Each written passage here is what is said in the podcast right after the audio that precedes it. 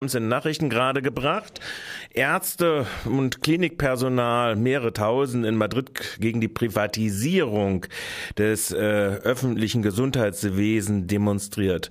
Weitgehend unbeachtet von der öffentlichen Kontroverse, sagt zumindest oder behauptet zumindest das Wall Street Journal, ist ein anderer Vorgang in der Sozialversicherung, nämlich die Plünderung der Rentenkassen durch die Regierung Rajoy. Am Telefon begrüße ich jetzt jetzt Ralf Streck. Guten Tag, Ralf. Ja, hallo. Die äh, äh, Rentenkassen äh, oder präziser das Vermögen, äh, das überschießende Vermögen, also das ist so wie in der deutschen Rentenkasse auch, da werden also Rücklagen gebildet in Zeiten, wo es äh, sehr plenty läuft in den Einnahmen, wird von der Regierung äh, Rajoy offenkundig zweckentfremdet, um wertlose Staatsanleihen auszutauschen, obwohl die Bedingungen ganz anders sind. Ist dieser Eindruck richtig, dass das weitgehend unter, ohne öffentliche Aufmerksamkeit erfolgt? Ja, in Spanien zumindest mal wird es kaum, ähm, kaum diskutiert. Äh, das ist aber auch so wahrscheinlich, ähm, dass man das so mittlerweile, ähm, naja, so als gegeben ansieht, dass ein Land, das quasi so die Auflagen äh, der Troika erfüllen muss, wobei Spanien das dann noch nicht so ganz offiziell macht, aber die machen das ja schon vorbeugend, dass äh, so ein normale, normales Vorgehen ist. Diese Renten, äh, also es waren ja ursprünglich, glaube ich, war so ein äh, äh, das äh, Portfolio dieses Überschusses lag bei 65 Milliarden äh, ungefähr. Schon im September und im November wurden mal so drei, vier Milliarden für Laufende aus dem Reservefonds abgezapft. Äh, früher war der die Quote, glaube ich, bei 55 Prozent von Staatsanleihen. Jetzt ist sie bei 90. So Finanzanalysten sagen jetzt einfach, äh, das ist schon relativ gefährlich, weil die Einnahmen oder die absehbaren Einnahmen im nächsten nächsten Jahr äh, oder im jetzt laufenden Jahr, wir sind ja schon in 2013, äh, eher noch weiter rückläufig sein werden, weil ja die Beschäftigung auch gleichzeitig rückläufig ist.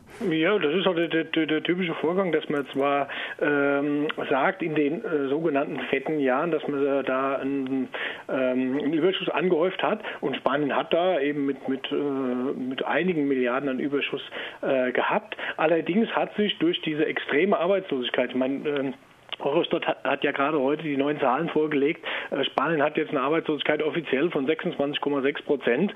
Ähm, ist natürlich klar, dass immer weniger Leute in die Rentenkasse einzahlen und immer ähm, mehr Leute auf der anderen Seite, weil natürlich auch ein ganzen Haufen Leute jetzt in die Frühverrentung geschickt wurden und so in der Krise, äh, immer mehr Leute Rentenbezüge haben. Das heißt, die Rentenkasse wurde 2011 äh, erstmals defizitär, 2012 noch deutlich defizitärer geworden und es wird natürlich immer so weitergehen. Deswegen ist es natürlich ein Wahnsinn, wenn man halt äh, Geld aus der Rentenkasse dann ähm, so verschiebt, dass man äh, die eigenen Staatsanleihen kauft, um das, was, was ja Spanien immer von der Europäischen Zentralbank fordert, dass die Europäische Zentralbank Staatsanleihen des Landes kaufen soll, um die Zinsen zu drücken, äh, um das äh, zu gewährleisten. Und äh, klar, es ist natürlich klar, dass man das nicht in besonders großem Umfang machen kann, aber damit hat zumindest Spanien sich so weit ähm, gerettet, dass es zumindest mal 2012 den großen Rettungsantrag noch nicht stellen musste beim europäischen Stabilitätsmechanismus. Das ist, glaube ich, der entscheidende Punkt. Ich glaube, Spanien hat im letzten Jahr 186 äh, Milliarden Euro an Anleihen verkauft und es ist geplant für das laufende Jahr jetzt 207 Milliarden. Milliarden. 230 äh, sogar. Sogar mittlerweile 230 Milliarden aufzunehmen.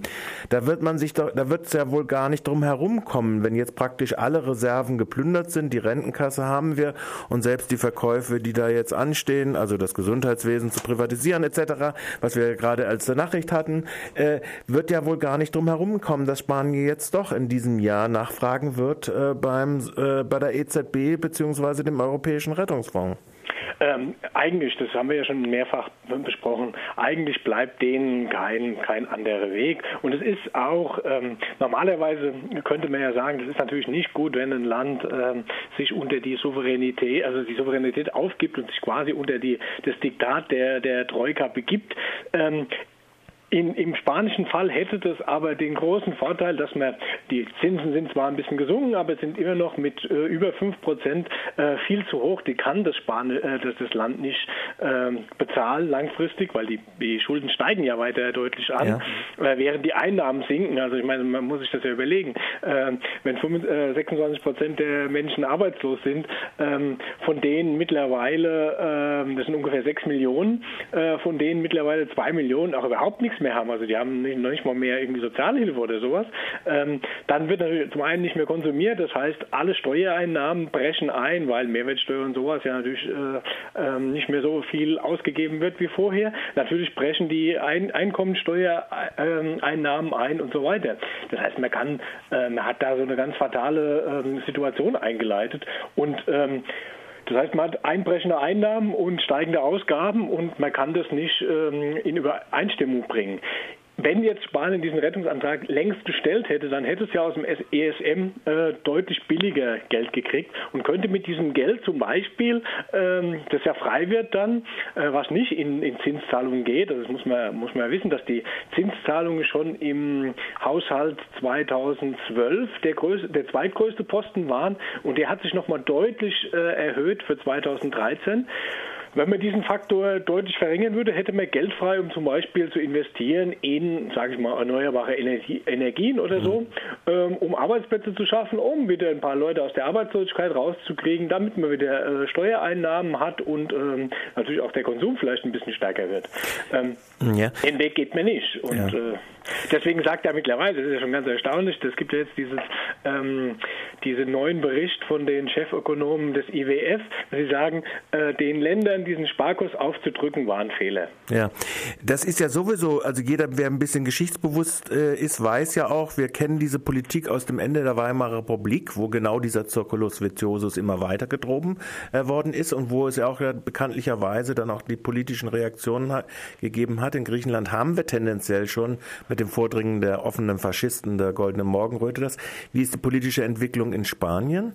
Bis jetzt sind ja die Proteste eher äh, links gewirkt, würde ich jetzt mal beinahe sagen.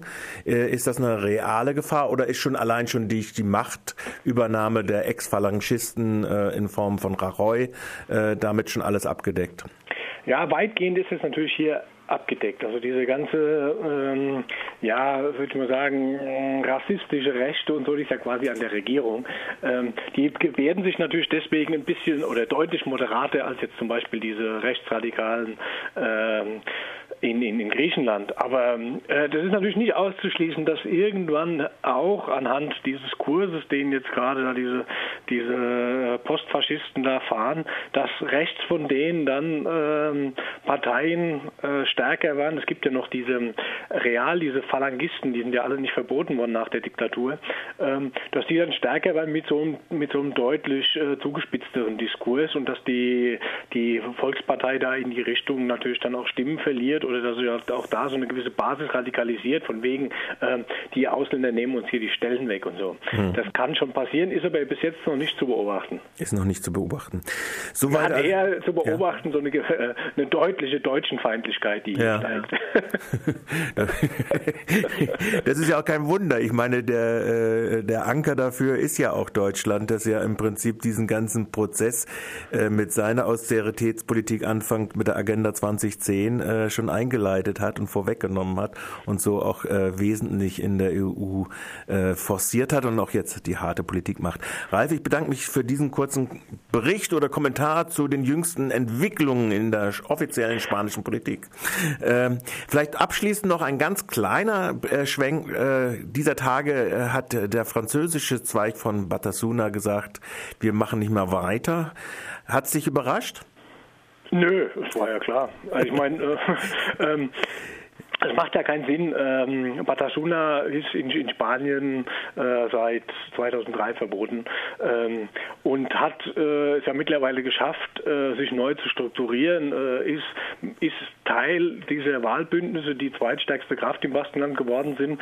Die Partei, in der Batasuna steht, Sorto, wurde im letzten Jahr legalisiert. Also macht es keinen Sinn, diese, diesen alten ähm, äh, Teil, der in, in Frankreich ja die, bis, bisher legal war, weiterzuziehen, sondern äh, die französische und baskische Linke wird sich jetzt neu strukturieren und wird überlegen, äh, ob sie dann bei Sorto mitmacht oder ob sie aus den etwas anders soziologisch gelagerten ähm, Verhältnissen äh, andere Bündnisse anstrebt zunächst.